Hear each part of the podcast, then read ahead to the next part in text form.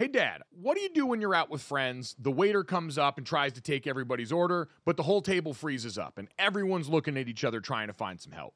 Mm, that's a great question. So, what, what should I do? You should have some confidence, Dad, or as our friends at Jägermeister call it, shotfidence. If everyone's having trouble ordering, here's what you do you take charge, you grab the bull by the horns, you find that dog in you, and you make an executive decision and just order for the table a round of ice cold Jägermeister shots. Damn, that's cold because apparently we've all been drinking Jägermeister wrong. Did not know that. How should we be drinking it?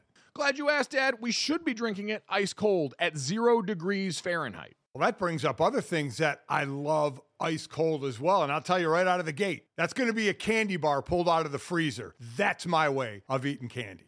Oh, I love it. On the golf course out there, you get to the turn in the middle of the round there, and you get to that little clubhouse there, and they've always got the candy bar options. And I always see they've usually got a little box of them in the freezer, and it always makes it better on a hot day out on the golf course, taking a bite of that cold, cold chocolate and getting ready to go for the rest of my round. It's the same way with Jägermeister. So, wherever you are, if you're hanging out with friends at the bar, call the shots. Cheers with ice cold shots of Jägermeister. Damn, that's cold.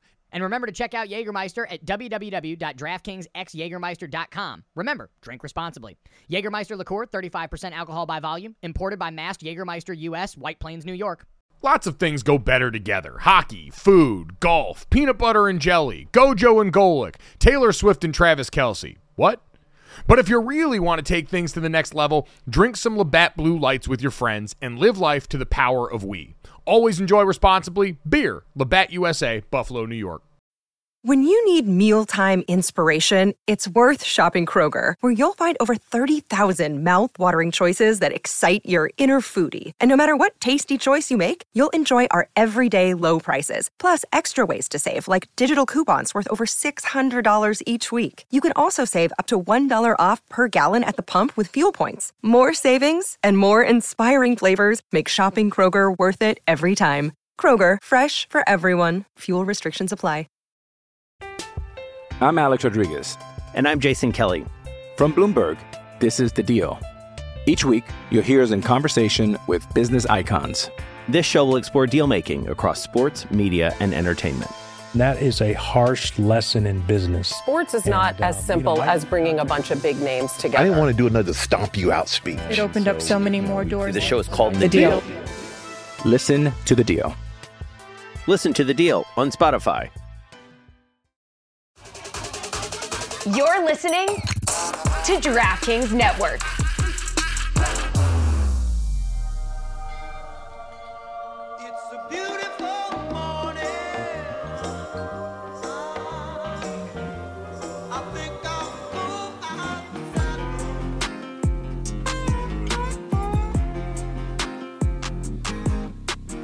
What's up, everybody? Welcome to Gojo with Mike Golic Jr. That's me. With me, as always, super producer extraordinaire Brandon Newman on the ones and twos. Brandon, how you doing?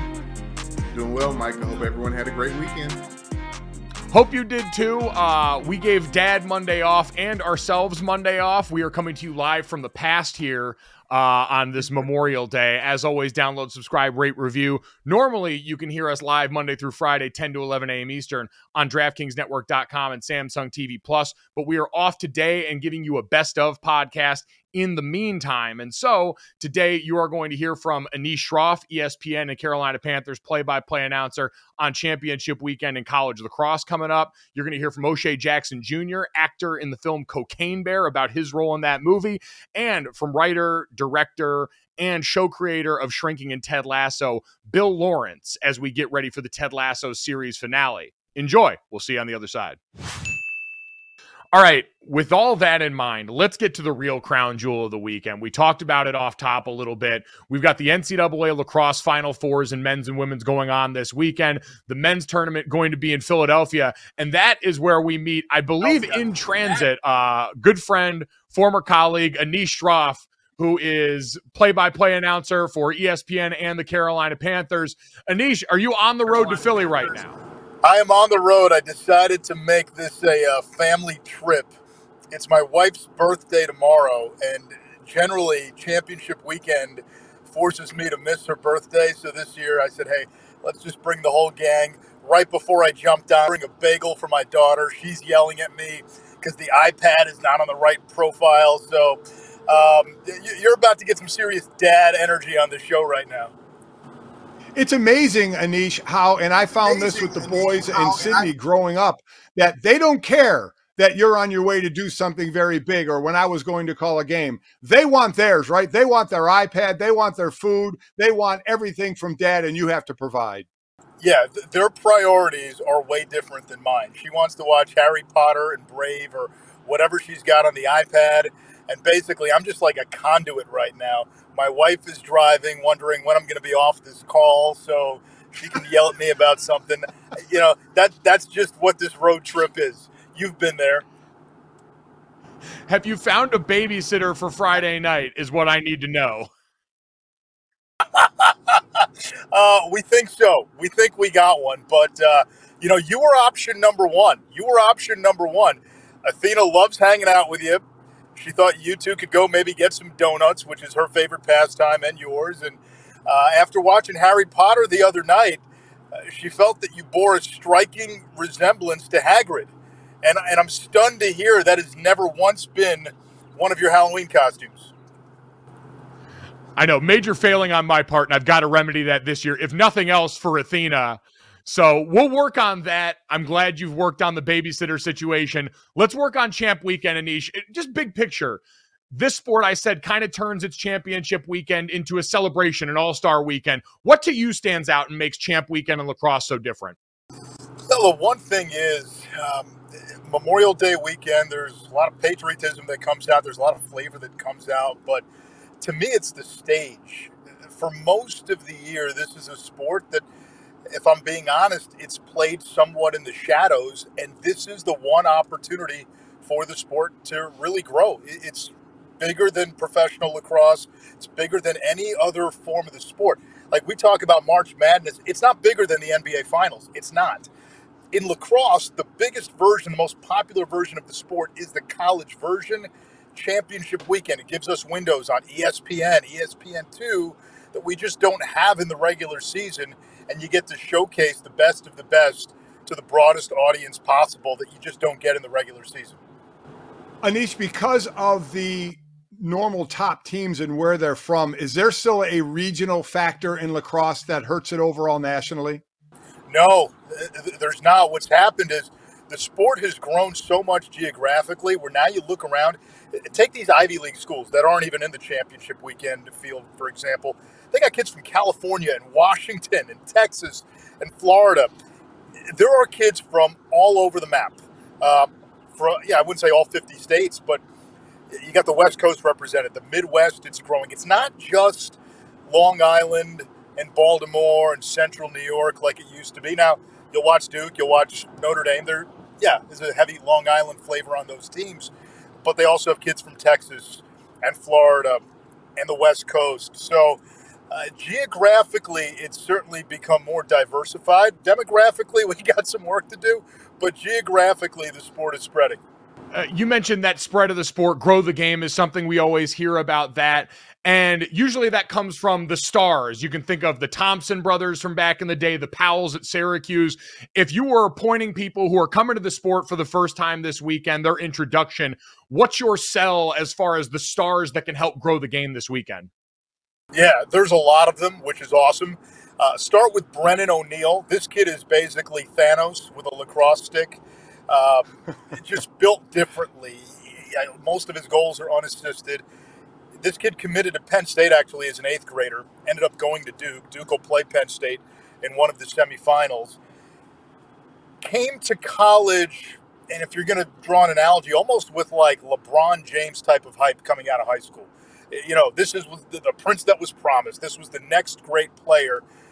And in some ways, he surpassed expectations, which were ridiculous to begin with. So you got him. You got Connor Shellenberger, who's like this maestro. He's the surgeon. He was the most outstanding player of championship weekend as a redshirt freshman two years ago. I'm not sure there's a better facilitator and orchestrator of an offense in the game right now than him. He plays for Virginia. And then Pat Kavanagh, who I'm sure you guys love watching at Notre Dame, you know, this kid is just stone cold, old school. He and his brother Chris Kavanagh will do things on the field where there's this sixth sense, this ESP between them, like the Thompsons, like the Powells, like the Gaits. Uh, it's just unique. There's a creativity, there's a flair, there's a tenaciousness.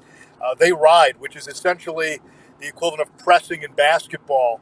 Uh, the way they do it, they're like banshees and piranhas. So you got the Kavanagh brothers, you got Shellenberger, you've got Brennan O'Neill, and then you've got a host of other players who I 10 years from now, we're going to look back and, on some of these games and go, whoa, I mean, look at the talent that we had concentrated in Philadelphia on one weekend. Yeah, the Kavanagh family at Notre Dame has been incredible. All right, Anish, let, let's get through the Penn State Duke game quickly because Mike and I don't care about it, um, but everybody else should care about it. Uh, how much of an upset would this be if Penn State were to knock off Duke? Probably one of the biggest upsets we've seen on championship weekend. Uh, Penn State's top defender got hurt last week. His status is unclear. They need everybody that they can get. Uh, it's going to be hard to match up man for man with Duke. The one area where Penn State does have an advantage matchup wise is goalie. They've got one of the best goalies, and maybe you know, one of the top two goalies left. Liam Entenmann of Notre Dame is very good, but this Frassian kid is incredible. He's going to have to stand on his head and maybe make 20, 25 saves uh, for Penn State to have a chance in this game. But they are a massive underdog. The one thing they have, Penn State has a large Philadelphia alumni base. They will be the de facto home team this weekend going to be interesting for them to try and weaponize that the same way last weekend we saw Johns Hopkins try and do that in Annapolis as they took on Notre Dame in the quarterfinals. Notre Dame now facing Virginia, the only team they lost to during this regular season. So, Anish, give it to us straight. You've been one of the biggest proponents going back to last year's Notre Dame snub from the tournament. What are the chances for the Irish to go and dogpile this thing and get through to Monday? If I'm being honest, it's going to be hard. It's going to be really hard because you got to go through a Virginia team that is built to stop Notre Dame. What they have, they've got a, a six-five and six-seven defenseman who match up real well with the Kavanaghs. One of the guys, Cole Kastner, who's six-seven, he's a junior, he's from California. This kid wants to play college basketball, Division One, maybe as soon as next year or after he's done at Virginia. He could have walked on to the Virginia basketball team for Tony Bennett but his class schedule conflicted with practice. So this kid is an elite athlete. He's not just some plotting six seven big guy who throws checks. He can move. So defensively, Virginia has pieces to match up with Notre Dame's best players on offense. And then the way Notre Dame's defense is constructed, I equate it to the Death Star, where there is a weakness, and they and they make you, you know, fire that little missile into that really small hole, and you got to get in the middle of it. Virginia's got the pieces to do that. They move so well. They've got a great passer, and they've got two great inside finishers. So it's going to be hard to get past Virginia. The other part is it's the second semifinal. There's a significant disadvantage in playing game two. It's less rest, especially when you got the quick turnaround. And looking at the temperatures, Monday's a hot day. So whoever comes out of that second semifinal, to me, is up against it in that game Monday, especially if they're playing Duke. And then if Notre Dame, if they get past Virginia, now you play Duke. Yes, they beat Duke in the regular season. They've had Duke's number the last couple of years. But again, short rest. And if you look at history, I mean, Mike, Duke has been the bet noir for Notre Dame lacrosse. Going back to 2010, national championship, Duke beats Notre Dame in overtime on a long pole goal. That's a long stick defenseman scoring a goal. They beat Notre Dame three times in the quarterfinal since then, again in the championship in 2014. They've knocked Notre Dame out of the tournament five times starting 2010. So for Notre Dame, this will be the ultimate exorcism. Can you beat a Virginia team that is you know, beating you, what, four or five times in a row? And then can you beat Duke, the team that has haunted you in May over the last 15 years? Uh, Mike, I, I really like Anish. He's uh, I consider him a friend, but I, am done talking to him. So you go ahead and finish this. I didn't like any of those answers. Goodbye.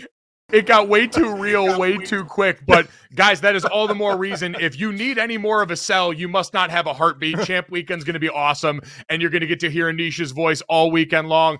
Anish, thanks so much for the time, buddy. Safe travels. Tell Athena and Faye I said hi, and hope you guys have a great time. All right, hope to see you there Monday. All right, guys, let's talk about Jägermeister. They could have written a totally normal ad here, like a really classic ad. They could have talked about their history, the 56 botanicals. It could have been all salesy and cutesy, but they know you don't care. Jägermeister doesn't want to be like all those other ads you've seen and heard. They just wanted to say two things Jägermeister is great, but everyone has been drinking it wrong. Damn, that's cold. Drinking it wrong? All right, if that's the case, how should we be drinking it?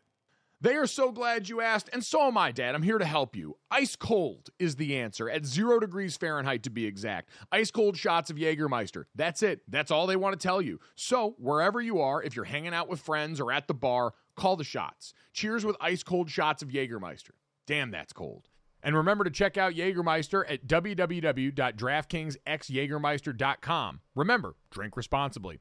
Jägermeister liqueur, 35% alcohol by volume, imported by Mast Jägermeister US, White Plains, New York. Yes, sir. Awesome, man. How's it going?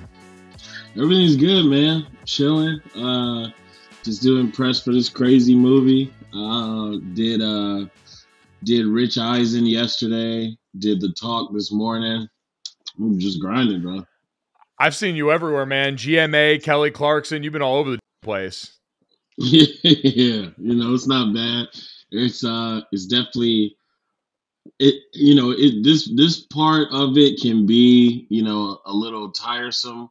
You know, it's just like on the body catching flights, doing all that type stuff, but it's part of it, man. You got to sell the movie too, and and you know, I do a pretty good job selling. No, that's for damn sure. I mean, getting to walk in with Cocaine Bear as the product that you're peddling to, pretty like pretty decent sales job to be on the other side of for sure. yeah, it's, and it's weird. It's it's just like it's just weird having like daytime news and like daytime shows talk about cocaine so openly. it's just like I got Al Roker talking to me. So, uh, Cocaine Bear, and I'm like, oh yeah, you right it does it, it's so different because i feel like i'm because we're right about the same age and i feel like growing up all of that stuff in the middle of the day it just didn't get touched. It was daytime soap operas and sports center like we didn't get to hear all that. So yeah you leading the charge on that's like cussing in front of your grandparents for the first time it just feels exactly wrong. yeah it's that same feeling of yep that, that's what i'm here for. When i did uh i was doing kenobi and uh you know, I'm I'm on there. Uh, you know, it's, it's Disney, Star Wars, and you know, best job I ever had. And I'm kicking it with Ewan McGregor, and you know, it's like in my mind, I'm like, it's Obi Wan Kenobi, and he's like, yeah. So Shay, what are you doing next? And I'm like, Co- um, mm, cocaine bear, and he's you know, when Obi Wan Kenobi looks at you and goes Oh, that well, that sounds like fun. it's like you know, but uh, yeah, everybody gets a kick out of that title, dude. And when they hear it's based on a true story, it's like, oh, dude, you have to do that movie. Oh, uh, hook, line, and sinker. Listen, as someone who now has to introduce themselves as a podcaster, I understand it feels a little strange to put some titles in front of people when you're uh, when you're bringing that out in public. It's like, no, I swear, like I don't live in my folks' basement. This is a paid gig now. We're good. no, man. Uh, so it, it is interesting too because now I feel like at this point we've seen pretty publicized tweeting this movie into existence, which man what a hero for all the rest of us who are staying on that hell site until its absolute dying day. That good things can come from Twitter. What, so you tweet about the movie. Elizabeth mm. Banks, who's directing the movie, sees the tweet and you guys connect. So from seeing and reading about it on Twitter to when you first get that script in front of you, what was that first read through like when all of a sudden you see, all right, this is what Cocaine Bear's about to sound like? I was I was happy that the bear is actually showcased as much as it is. You know, it's like it, it, it's it's the elephant in the room. Like you know, people are are you know you know what you're here to see. You know, and we don't waste any time in getting right to it. And I love that. You know, we don't. um You know, I'm a, I'm a fan of all type of creature movies, and part of you know just like creature movie etiquette is you kind of tease a little bit. You know, when are we? All right, when are we getting the Jaws, bro? Where's Jaws at? You told me Jaws was gonna be here. And right off the jump, you guys are in in for a ride with Koki. Uh, she is a problem in every sense of the word. and uh, I, the first time I saw it was at the premiere. So to see, you know, what you read uh, come to light is always fun. It's always, you know, it always is a, a, a butterflies, goosebumps type feeling. And so, man, it's exactly what I read. All right. it's like, no, this bear is on a ton of cocaine. Yes, check. Yeah, check. Hundred percent. What like because I saw how you guys filmed it too, so it's obviously a CGI bear. And spoiler alert for everybody, not a real bear hopped up on cocaine. But you mm. guys had a dude on set who basically had to play the part of the bear. So how is it interacting with this guy that is supposed to be on a cocaine fueled murder rage when he's not actually a bear? Yeah, it's a it's a big New Zealand dude uh, from uh, no, it's a big New Zealand dude named uh, Allan Henry who's from Planet of the Apes. He did um, uh, Lord of the Rings work, so he he he gets in it. You know, he's he's the real deal. Super cool dude. Um, you know, I, I I really love laughing with people off camera. You know, great sense of humor. I, I feel like great morale makes great movies. So you know, you you're going to be with somebody for two three months. You want to get along. And Allan was just you know just so cool, but at the same time, it's a this dude in black spandex coming at you, it's some fear in your heart. You know, it's gonna be there.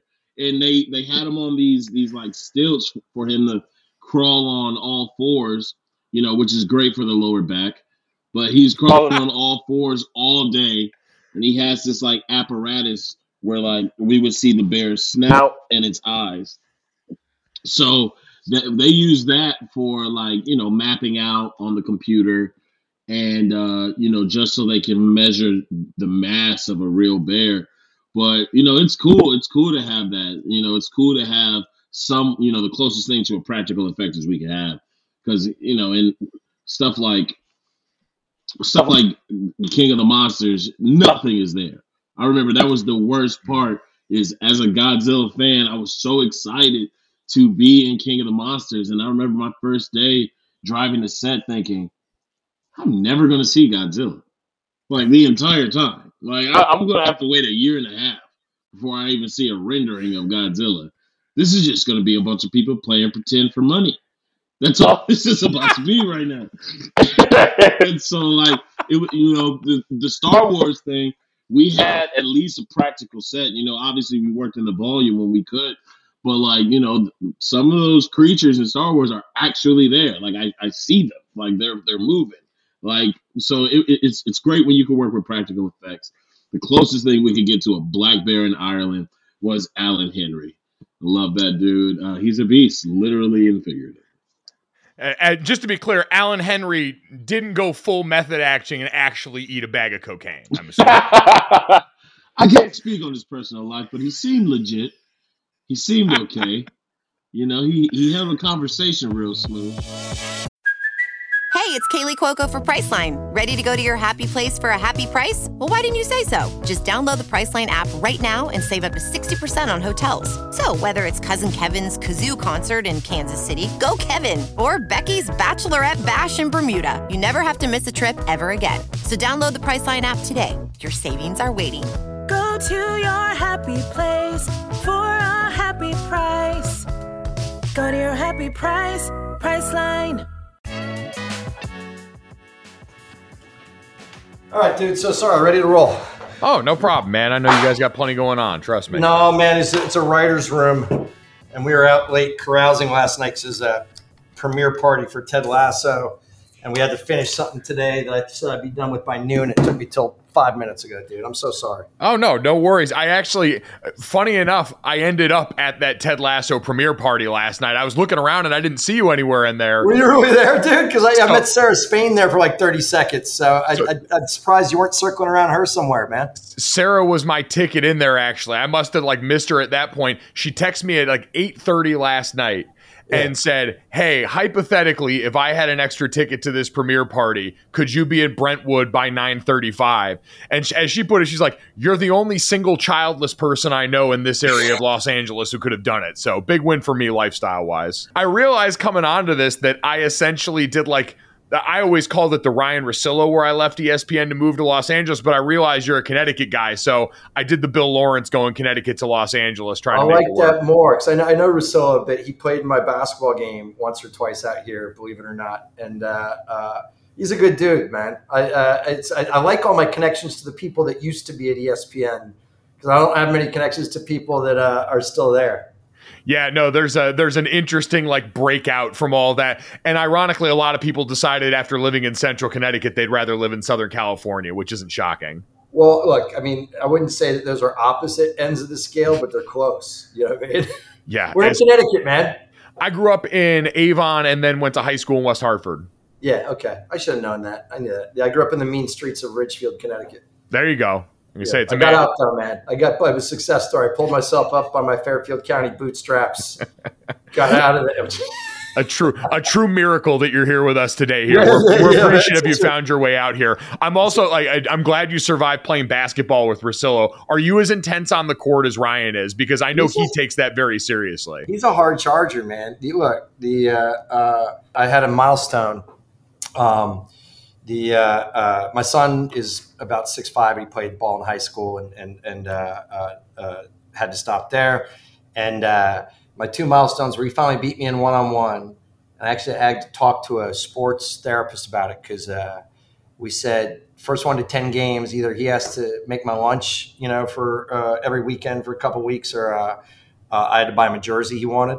And he went up. He's much better than me. He can dunk. He's a better shooter, better athlete and he uh, uh, went up like eight games to two, and then started talking. And so I just decided to a, I'm going to psychologically defeat him, and b, um, whatever, I'm going to play him tight on his jump shot whenever he drives. I'm just going to tackle him into the bushes and not worried about it. Yep. And uh, and it got a really gross kind of pressure because I made it nine. I got it to nine games to eight him, and my wife had to say like, "What are you doing?" You know, why does this matter to you? And I literally talked to a, a, therapist buddy. I'm doing a show about therapy now, who said you can't let him win, but you also can't do this crap you're doing. You have to play straight up, be kind. You can't foul him intentionally, and he just rocked me to win. And so that was like a huge, a huge. And then part two of it, I went on Dan and Stugotz's show and I played ball because I was working out in Miami, and uh, and they speak so highly of you. You should know that. Um, uh, uh, and uh, uh, Tony played in his game, and the next day on the show, they asked him if I was good. He's like, he's got a great old man game. I'm wow. like, dude, you just killed me. You killed me between that and them, I saw them. They were reading like the critiques from Time Magazine about shrinking. Yeah, yeah, yeah. That, you want to talk about psychological warfare? Those guys, that was below the belt as far as I'm concerned. Well, you know, I don't think that there's. All right, I often say when I when I talk about this stuff that people mistake Hollywood and sports for being massively different than any other business, and in lots of ways they aren't. You know, I mean, in lots of ways you know, you have your shelf life, you're either hot or you're not. You have a free agent year. It's the, the same type. The one thing that is uh, uh, kind of overlap that doesn't exist elsewhere are you signed on for a job that people are going to crap on you. Mm-hmm. You know, it, even if you're trying your best, you know, if it does not come up at the level they want it to. to. And I've been thinking about this all day. It's fascinating. Seth Rogen gave a super interesting um, interview yesterday that could have been given by an, a former athlete instead of a, an actor. And he said, I don't know what's changed in our culture, but I think if the critics, or in your case, when, when we're talking about sports, you know, some of the sports reporters out there knew how much the crap they said really personally, the tone of it now personally hurts you. He's like, I think they'd stop, you know, or at least, and he wasn't saying they'd stop saying like, oh, this player sucked or this player's no good or this show stinks or it's a, but they the tone of which some of these things are written now are so personal and damaging. I feel like I'm Teflon. And the one I was laughing about that you just mentioned, I mean, it took me to my knee, man. I felt like, I felt like I had been pushed off of a bunk bed, you know, and you're like, like oh yeah, it's it, it, I, I I will never forget, and hope I, I always try and go back to this as I go along because you're right. I think for a lot of people, the further away they get from the process, yeah. the harder it is for them to remember there are human beings in the middle of it. And I have this distinct memory of like four years ago as I'm just getting going and trying to keep that top of mind. My dad's advice was always, hey, you're criticizing the action and not the actor. Like you can't Yeah. make it personal. And that was when Eddie Lacy was still with the Packers and he had, Yeah. was, you know, a heavier running back. And a lot of people would comment on that. And Eddie came out and said that affected him. Like he had to talk to somebody about that because he battled to keep his weight down. And I remember sitting there going, my God, if he hadn't said anything, we'd have probably all just kept going on making jokes about this like it didn't. And finally, you have some people speaking up, which I think is hopefully going to help that. But eh, I don't even know if that's possible at this point. I don't know, man. You know, it's really fascinating. People don't even realize it about uh, criticism in uh, entertainment. When I was a kid, and I'm old, you know, uh, there were critics like a, a woman named Pauline Kael is a famous film critic or a theater critic in Frank. The people would get excited to read their reviews, negative or positive, because they were never personally mean. Were well written, like short stories and insightful. And even if you read that stuff about your own crap, you would be like, "Oh, that's a good point," or "That's," and it never felt like someone was just hammering you. And now, now, man, I'm, I'm, I'm literally half the time, if someone that doesn't like things, like, "Well, you know what you're going to get with the Bill Lawrence show, this piece of crap," and I'm like, "Whoa, whoa, whoa! What the, what happened?" I'm a pretty decent guy. I can say, what did I ever do to all of you guys? Good I lord! know, man. Look, the one thing that we have that actors, athletes, uh, even hosts like yourself don't have is we have a step removed because at least I get to live in the world of like, oh, you're judging this stuff I wrote on a on a pad and not me personally. Once you enter into the the world of, of you know feeling like you're personally attacked, man, it's rough out there. I think, and because I heard you talking on on the South Beach sessions with Dan about your start being in stand up comedy when you first came out here. Does that influence how you write, knowing that, like, hey, part of what I'm doing in here is going to end up being in a performance with someone that's going to be on them? Like, to your point, that actor's face and name are front and center on all of that. Did that experience being on the stage, being in front of people like that, kind of influence the way that you wrote for others for that reason? Yeah, in two different ways. Look, one is um, I think the uh, you know I started in something called multi-camera sitcoms where I'm so old, man, that you know it, my the first show I created was called Spin City, but I wrote on Oh, yeah. Friends, Boy Meets World, and there'd be a live audience, and uh, um, uh, there is nothing if you have the experience of a stand-up of just going out and eating it, you know, of having a night or some material that people just do not respond to in any way, shape, or form you have an extra layer of protection uh, for actors and actresses you like because for them to die up on stage with something they didn't even write I, I still remember by the way is I, I insist mike fox is the nicest guy um, in the planet. Uh, the coolest thing of you know an icon for me was suddenly saying stuff i wrote. And i remember the first year i convinced him to try a joke that he didn't like. I'm like oh, i'll just try it. It'll be funny man. And you know in front of a packed audience he did it it was silence and he broke in the middle of the scene. He just goes, "I'm going to murder you, Bill." and then the audience, then the audience all laughed. I'm literally like, "I'm so sorry. I'm sorry, man." Um, so that aspect of it, of not wanting to subject people to that, I think it, it drives you, makes you work harder. Um, I think the other thing it teaches you uh, stand up is to look. There's two schools of writing, especially comedy writing. Um, there's a lot of no judgment. There's a lot of uh, uh, men and women that are um, they're married to their words, and it might sound jerkish, like when I go, "Oh, you're not allowed to riff or to change a line from." Um, um, you know, and to also or whatever. And before you go, well, that's not fair. It's no different than like if if you or I got hired to do uh, Romeo and Juliet, which would be horrible casting. But if we got hired to do Shakespeare and we showed up on Broadway and I was like, hey, I'm probably going to riff a couple of these lines, they'd be like, what? I don't, we don't change it. That's not how it works. So I get it. But for me, what stand up taught me was um, there are different things that comics and comedians can say that only work because they're coming out of their voice, mm. you know. And um, uh, I mean, try it sometime. I told some young comedy writers I was teaching at a college to say, uh, one of your favorite stand-ups sometime, go online and try to find a written out, you know, version of one of their bits. Unless it's a hard setup, punchline, whatever, just to read it. Sometimes it's not funny. Sometimes the Chappelle, you know, until it comes out of Chappelle's mouth or Bill Burr's mouth, you know, or Sarah Silverman's mouth, sometimes it, you know, on the page, you're like, oh, that's kind of, and then when they say it, you're like, boom. So with TV writing, I really embraced a, uh, I say with actors and actresses, when I do a pilot, uh, the characters belong 50% to the performers and 50% to the writers. Uh, but then they get to start taking more and more ownership every week. Till on my shows that work the best, the cast by the end of the first season can say stuff like, I wouldn't say that. Or is it okay if I say this differently? Or the best thing is, I'm going to do a different joke here. And they do it all on their own. And then someone comes up to me and goes, Hey, I love that joke. I just go, Thank you. you know, I don't care. It's uh, honestly the parallels with that are actually incredible. Kind of with soccer at the forefront of Ted Lasso, because really you think about that for the manager, that's what you know you can put so much into them, and then these people have to take ownership.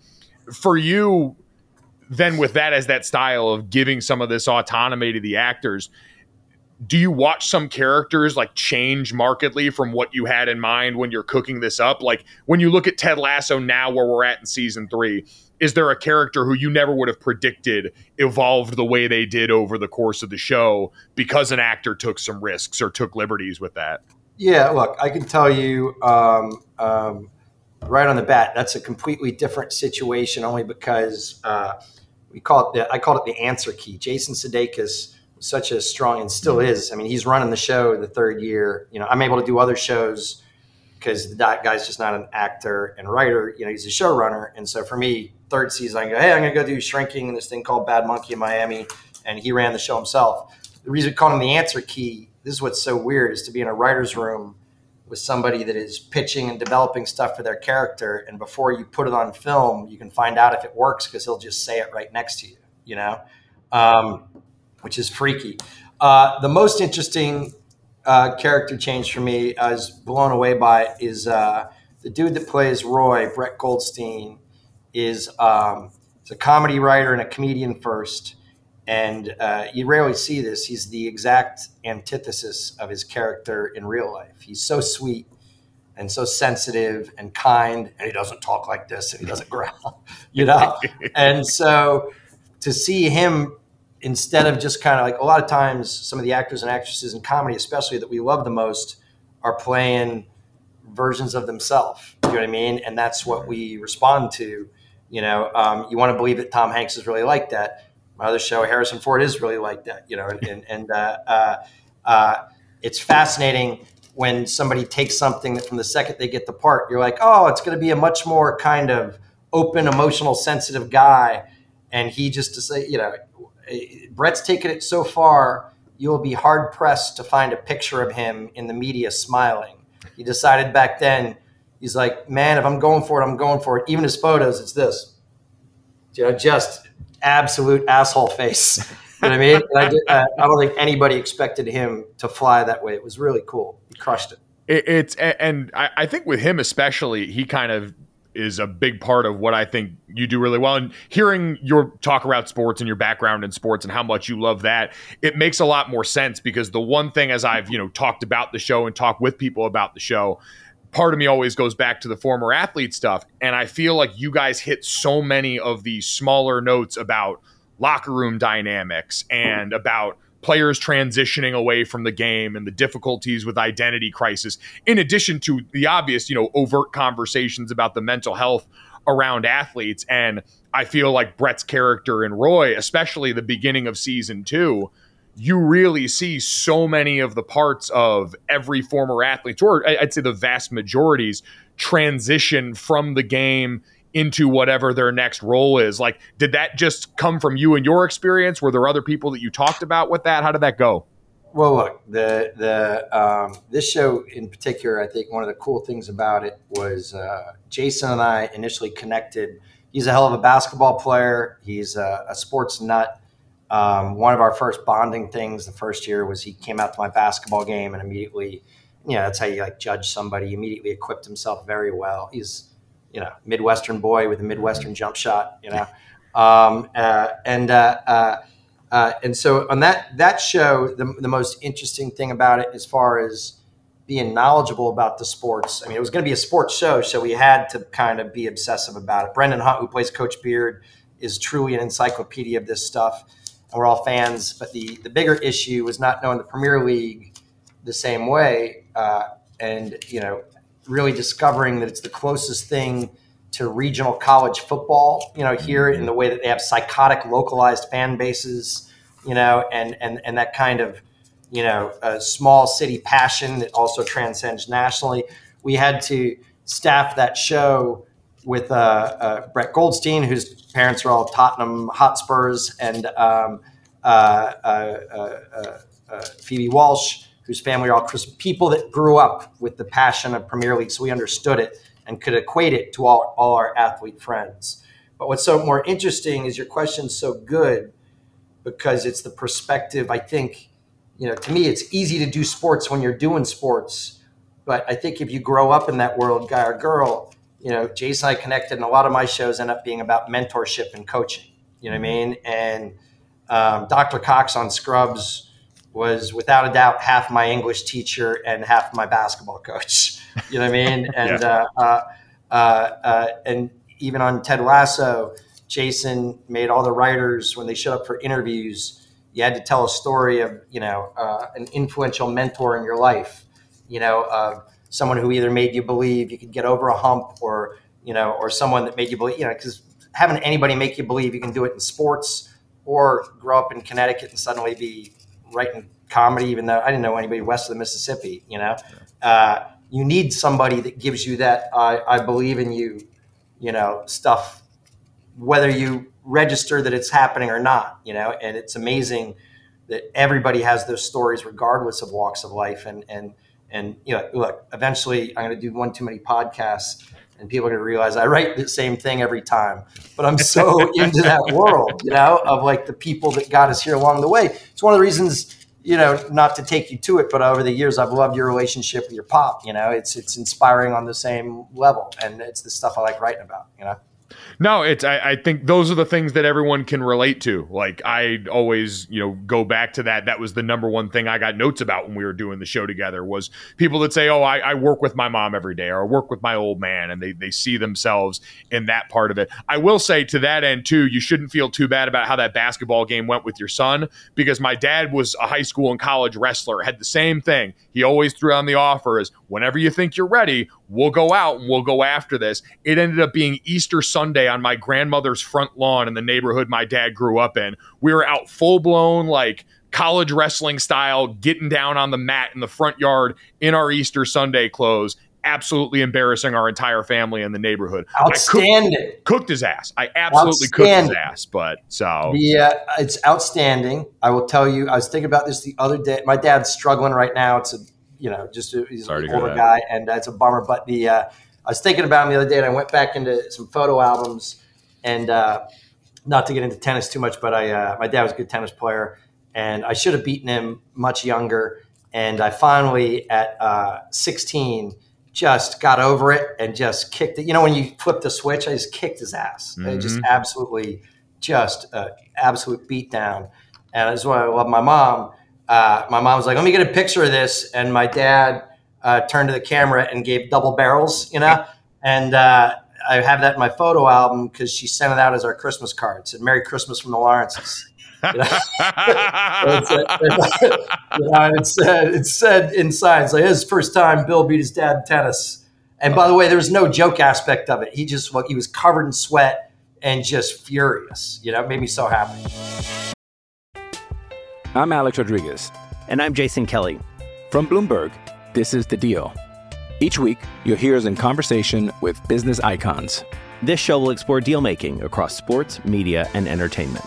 That is a harsh lesson in business. Sports is and, not uh, as simple you know, as bringing a bunch of big names together. I didn't want to do another stomp you out speech. It opened so, up so many more doors. The show is called The, the deal. deal. Listen to the deal. Listen to the deal on Spotify. All right, Brandon, time to finish this thing off the way we always do so everyone can go out there and enjoy a safe Memorial Day with their family and friends, hopefully. Um, but before we get to this, that, and the third, Brandon, another way that people can enjoy their Memorial Day is through the fine folks at Omaha Steaks. Now, Yes. we are coming up on Father's Day very soon, and we have my dad in this podcast all the time. I always talk about one of my earliest memories my dad is in front of the grill. It was always where he was comfortable. My high school football team used to go away for camp in the fall, and he would come and be the grill master and cook for all of us. And so I feel like giving him the gift of a nice juicy steak on Father's Day is right up his alley. And it can be right up anybody's alley. Father's Day is a great opportunity to let the experts at Omaha Steaks make it easy to put a smile on the big guy's face this summer with some hand selected packages. If you go to omahasteaks.com and use promo code GOJO, you're going to check out and get $30 off your qualifying order. Packages include things like Fort Tender bacon wrap filet mignon, other gourmet grillables like air chilled boneless chicken breasts, jumbo burgers, franks, and more. And you can get a little dessert in there as well. They've got four delicious caramel apple tartlets. I am getting hungry and actually salivating now just thinking about it. So head on over, check out all their other hand selected packages, guaranteed to make your dad's day on Father's Day because dads want steak. So, whether he's your father, your father in law, or a father figure, he's the guy who's always been ready to step up when you needed him most. This Father's Day, show him the love with the only gift that is as unforgettable as he is the hmm. mouthwatering perfection of Omaha Steaks. From perfectly aged, oh so tender steaks to hand selected gift packages, Omaha Steaks makes it easy to give dad what he really wants. Order today and get $30 off with promo code GOJO, and every purchase is backed by their unconditional money back guarantee. Minimum order may be required. See site for details. Brandon, I know your sons are very young, oh, both under the age of three, but hopefully one of them figures out how to work the promo code and get you some Omaha steaks. Yeah, man, I just need a nice fillet. Guys are easy to shop for. It's what I tell all my friends, significant others who ever ask me about what to get them for a gift. Make it edible. It's the first question I ask anytime anyone gives me a gift. So make sure you check that out. Again, use the promo code GOJO when you're at Omaha Steaks uh, and get everyone right for Father's Day or Memorial Day or any other day you're going to be outside grilling. Brandon, let's hit him with this, that, and the third. Three quick stories to get everyone going out into their Memorial Day. Uh, Brandon, let's start with this. Michael Block, the hero of the PGA Championship, the highest scoring and really darling of the tour, one of the PGA professionals who made the cut for the tournament, finished top 15, and got all the fame and accolades to go with it. Might be flying a little too close to the sun. He went on the Ripper Magoo podcast with Bob Menery this last week, and he was asked about the differences that he saw between his game and the other pros that he was playing with. He talked about Rory, and he said he's a lot longer than I am, meaning he hits the ball a lot farther than him, especially off the tee. He said, quote, what I would shoot from where Rory hits would be stupid. I think I would be one of the best players in the world. Hands down, if I had that stupid length all day, my iron game, wedge game, around the greens, and my putting is world class. Brandon, did he bite off a little bit more than he could chew? Was he too hot and bothered coming off what was an unbelievable run for him at the PGA Championship? Listen, if anybody knows what they can do if they were Rory McIlroy, it's the guy who finished. What? If anyone knows what they could do if they were Rory McIlroy, it's the guy that played next to him and Yes. feels like he's got it. Signed every golfer that's ever watched a PGA event on TV, saying, No, "Oh man, well if I could just do this, I'd be good to go." not everyone has played with Rory to to finish off a, a tournament. I feel like he would know more than us that this. Like I, I've always said, if I had Reggie White's uh, drive, discipline, and size, I probably would have had a cup of coffee in the league. But I didn't. You know what? All I know coming off this, Brandon, is this guy's retelling of this event to the people he is charging Oh, $125 an hour for lessons at his golf club back home is going to get better and better as time passes on. I always said I'm gonna lie to my kids about stuff, my grandkids or my nieces and nephews about things and wait for them to Google it and find out the truth. And I feel like that's exactly what he needs to do. So I'm not really gonna knock it. The confidence clearly got him to where he was in that tournament, and he's gonna enjoy his moment in the sun. And I can't really blame him a lot for it. Every day, every time we see him, he's wearing a raw hat, and I was waiting for a little bit rawness to come through. This was it. This was the soundbite. He's also crying, which he did more of uh, in the tournament we saw over the weekend too. Guy knows his get out of jail free card. Just cry a little bit.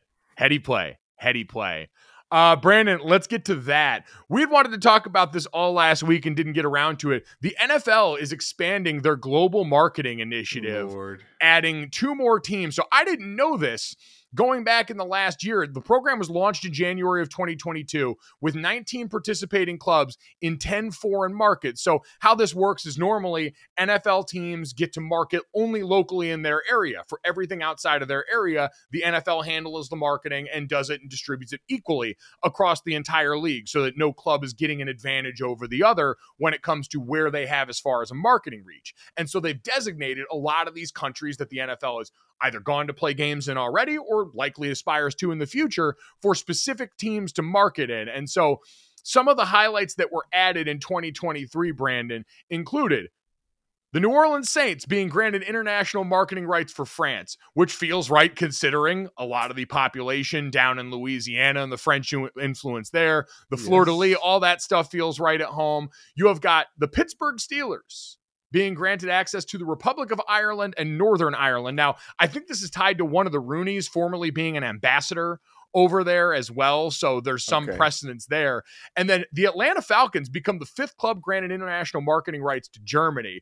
Apparently, Germany is a real hotbed for NFL football in a way that I was not fully aware of, Brandon. So uh, I would also uh, caution these teams to tread lightly because, Brandon, this does feel like a little bit of a trap, considering we know they've been sending Jacksonville over there for a long time, trying to get them yeah. nice and comfy. We know they've talked and opined about how maybe one day there could be a whole division over there. And this just feels like a trap to where if you do too well on this test, marketing internationally, all of a sudden you're going to wind up living there permanently. Yeah. I mean, other than the people in uh, New Zealand, I don't think they have to worry about a franchise popping up there. But uh, I just feel like this is all designated areas for these NFL teams to leave flyers, right? Like it's just like, uh, or or their boxes of, of gear that didn't sell for the year. Like I, I I wish everyone well, but uh, the international are making the NFL international game by putting the Kansas City Chiefs in Switzerland. I really, I really, I don't know how this is going to really move the needle.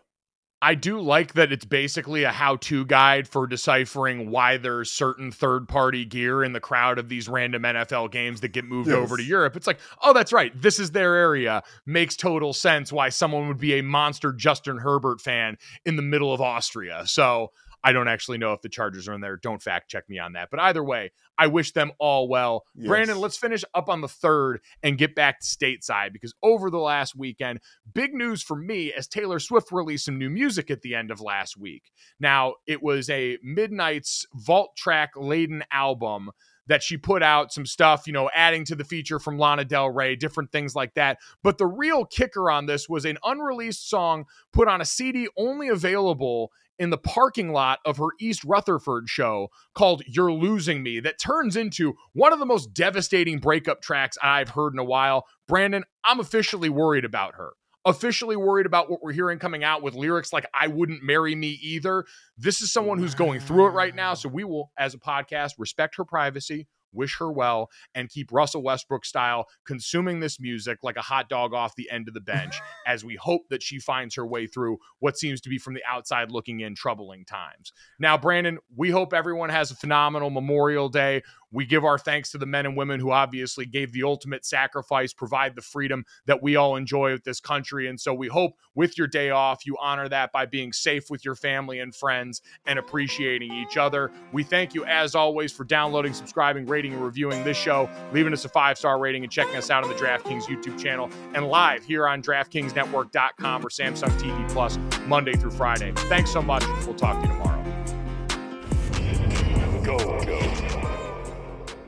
Boom. Money in the bank.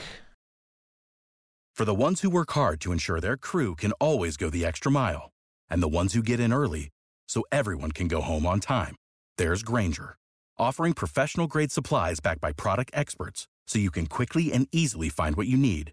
Plus, you can count on access to a committed team ready to go the extra mile for you. Call, clickgrainger.com, or just stop by. Grainger, for the ones who get it done.